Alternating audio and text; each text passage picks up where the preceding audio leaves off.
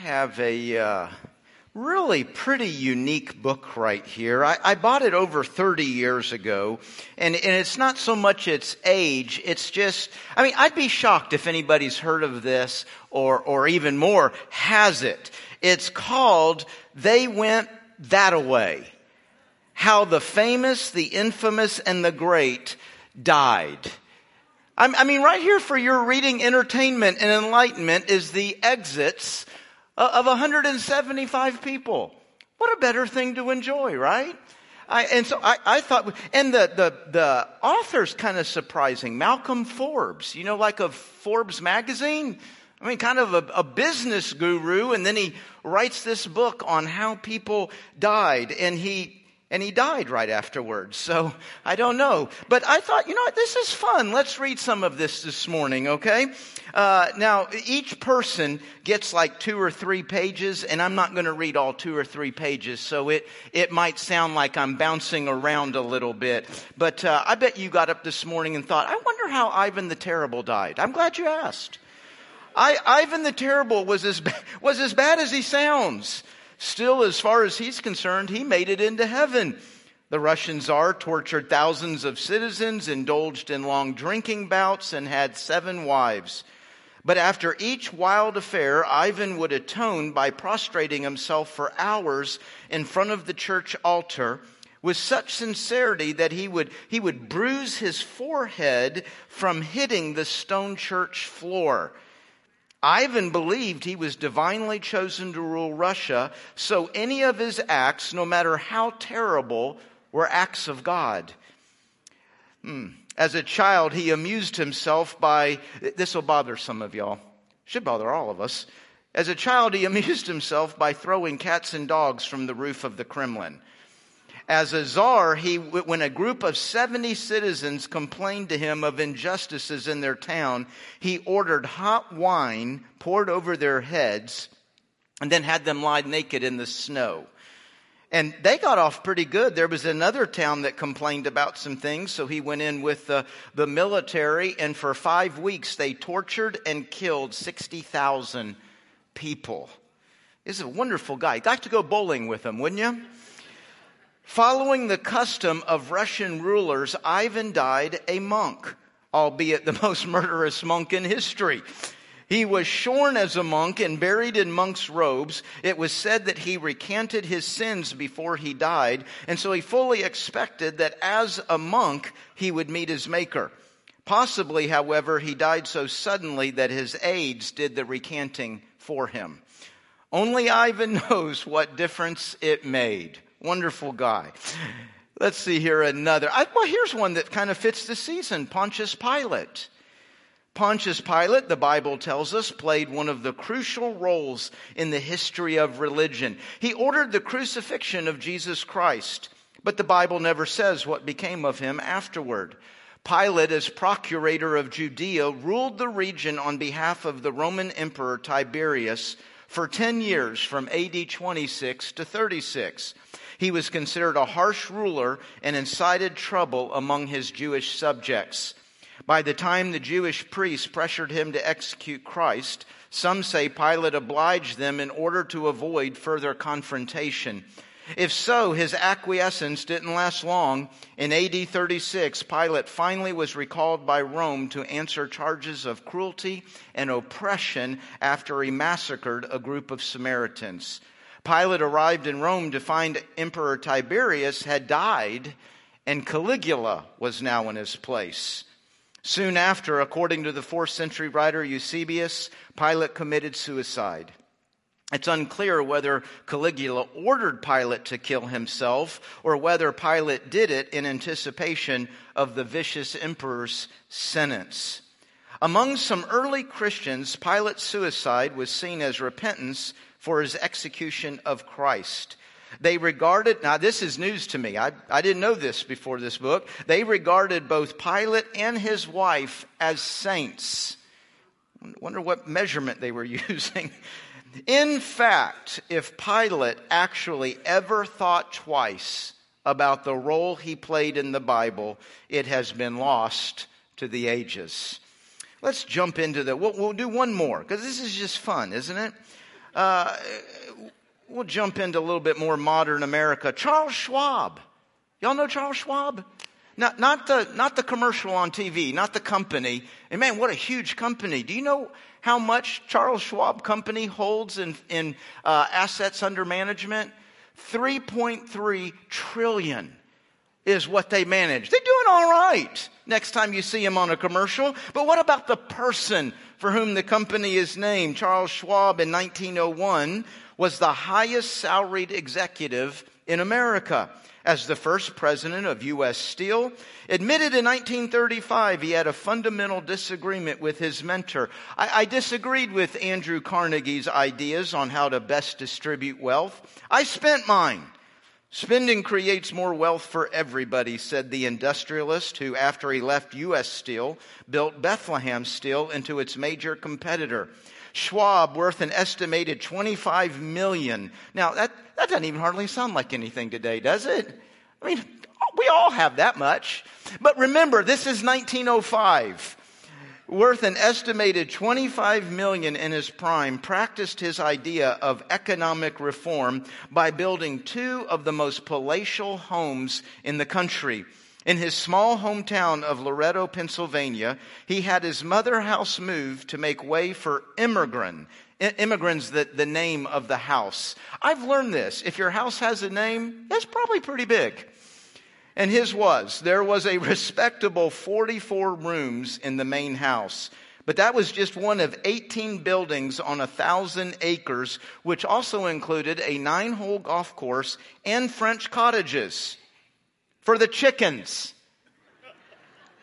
In New York City, Schwab built in 1905 Riverside, again, the name of the house, which turned out to be the last and largest of the city's mansions. It cost 3 million and took 4 years to build, included 90 bedrooms, and it had its own power plant. Self-indulgent, surely, but the big spender did have his generous side. When the Depression hit, he hired on dozens of extra workers at Immergrün to keep Loretto's residents employed. He also had 27 friends and relatives on a monthly allowance and had co-signed for over a million dollars in personal loans. But commitments like that left Schwab in a bad position when depression severely dropped the value of his Bethlehem stock and other holdings. After his wife died in January 1939, Schwab announced he was closing Riverside and Immergrün permanently because he needed to start life anew.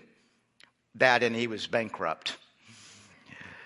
He, moved, he returned to his small apartment in Park Avenue. You know, you feel kind of bad when it says small apartment, and then Park Avenue, I don't feel so bad anymore. He returned home to his small apartment on Park Avenue and died there after a second heart attack on the evening of September 18th. Schwab had done more than spend it all. He left his estate a little over $300,000 in debt.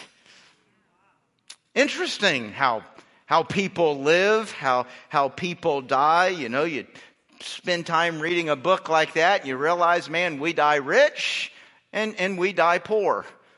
So, some die in kind of a very ironic way to how they lived. Others die in a way, boy, they got what they had coming to them.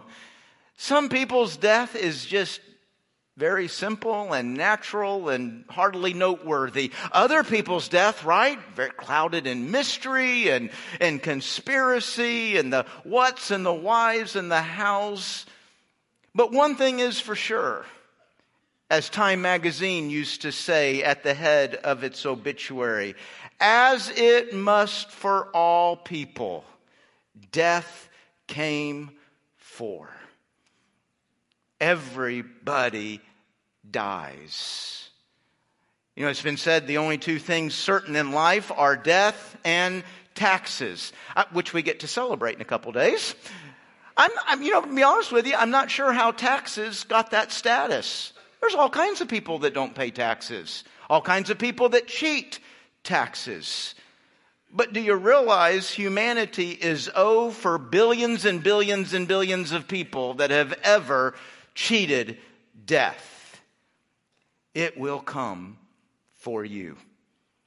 Today we come to the Lord's table to celebrate the Lord's Supper. And I kind of want to think today on that word celebrate.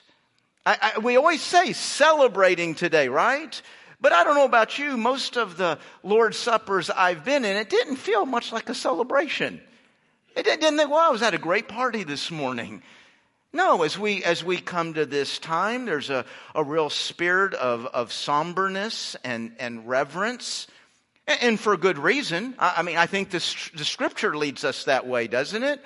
And look, look how it instructs us up here at, at 1 Corinthians 11. Whoever therefore eats the bread or drinks the cup of the Lord in an unworthy manner. Now let's stop right there real quick. You, the individual, can do something in the next few moments that is unworthy of what Jesus has done for you. That, that should give us pause, right? Shouldn't we slow down before we come rushing into this and, and think, wait, I can do this in a, in a wrong way? And when I do, I'm guilty concerning the body and blood of the Lord? No wonder the scripture says, hey, you might want to examine yourself on this one. And we do. As we come to this time, we slow down and, and we stop and we examine ourselves.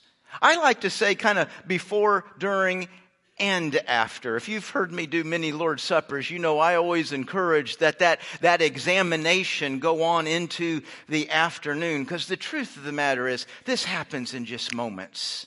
It's so quick, isn't it? I mean, we just blow right through here in a few moments and I don't want to be unworthy. So maybe what this Lord's Supper does is it just kind of starts me thinking, hey, as I celebrate God's forgiveness, are there things in my life that don't show that I celebrate God's forgiveness. As I remember, as I think on the body and the blood of Jesus, am I engaging in things? Am I, do I have attitudes and mindsets that caused the broken body and the spilled blood of Jesus? Man, we, we need to deal with that contradiction. And so it's a time of confession. It's a time of repentance. And, and, and therefore kind of that, that somberness as we come to this. It's a humbling time. But having said that, let's remember it is to be a celebration. We're celebrating. 1 Corinthians 11 in giving us instruction also says, as often as you eat this bread and drink this cup, you proclaim that word proclaim there is a positive word. It's, it's, a, it's an announcement. It, it, it's good news. It's the idea of heralding. Go out and herald. There's a party. Go out and herald. There's good news. Now, why would we be so excited? Why would we be celebrating the death of somebody we love? Well, because he's alive, right? He's alive and he lives forever. And because he's alive, we can live forever. We celebrate because he's coming back. Hey, hey, do you realize when we finish here in a few moments and we walk out those doors, that's one Lord's Supper less before Jesus returns. I mean, there's only so many more times we're going to do this and he comes back and we're knocking one off today. Amen. That's what we're celebrating, folks. That's what we're excited about. That death has no hold on me. I can live and I can live forever. It's not my body. It's not my life that accomplished that. It's Jesus. And that's what we celebrate. Death has no hold on me. I live that. I celebrate that. I share that. How exciting as we come to this moment. L- listen to what 1 Corinthians 15, just a few pages after all that instruction about the Lord's Supper, it talks about death. And it says this in verse 53 For our dying bodies must be transformed into bodies that will never die. Why do we go through the door of death? So there can be this transformation from a body that will die to a body that will never die. Our mortal bodies must be transformed into immortal bodies. Then when our dying bodies have been transformed into bodies that will never die, this scripture will be fulfilled. Death is swallowed up in victory. O death, where is your victory? O death, where is your sting? For sin is the sting that results in death, and the law gives sin its power. But thank God, He gives us victory over sin and death through our Lord Jesus Christ. Man, that's what we're celebrating. We are celebrating a victory. We are remembering a victory. We leave this table motivated to live and share that victory. Thank you, Jesus. Thank you, Jesus, for our lives end and begin with victory. Let's pray. Oh Lord, we come before you in this moment. And Lord, I can't help but imagine that there are, there are people throughout this room, because we've all been there, that right now what we're feeling is defeat. We, we feel the defeat of sin and temptation. We feel the defeat of, of a bad decision. We feel the defeat of rejection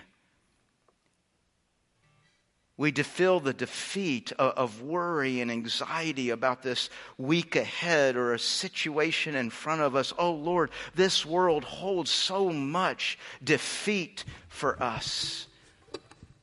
But because of your broken body, because of your spilled blood, defeat will never be the final word for my life.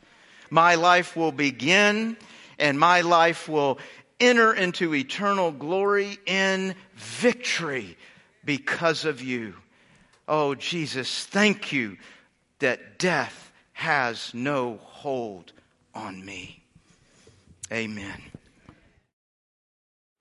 1 Corinthians chapter 11 verse 23 says, For I pass on to you what I received from the Lord himself. On the night when he was betrayed, the Lord Jesus took some bread and he gave thanks to God for it. Then he broke it in pieces and said, This is my body, which is given for you. Do this in remembrance of me.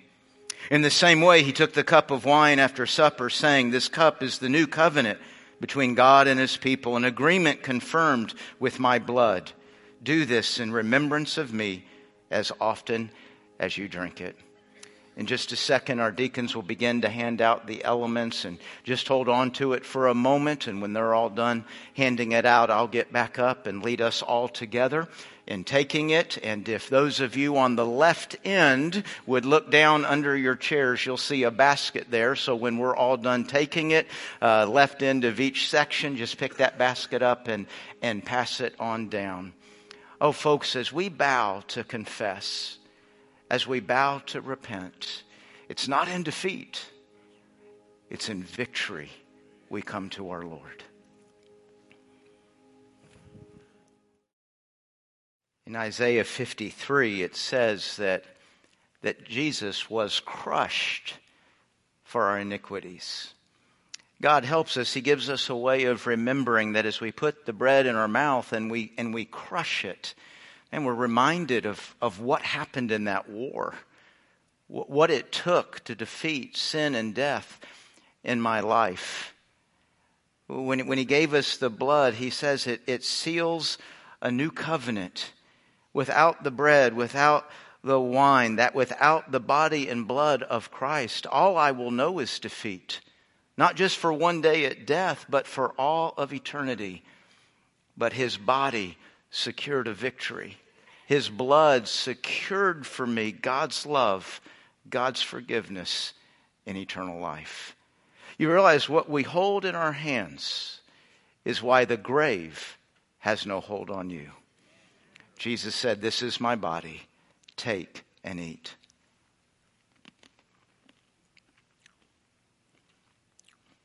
This is my blood. It has been poured out for you. Take and drink.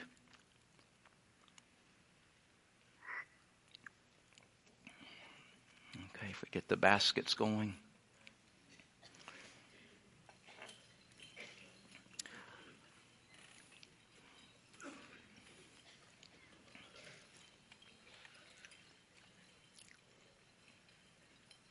Let's pray. Jesus, we pause once again just to say thank you. Thank you that as we leave here, it is with a reminder that we are victorious over sin and death in you. In you only is that victory to be found. Thank you that by your grace, I can, we can be in you. It's in Jesus' name that we pray. Amen. Amen.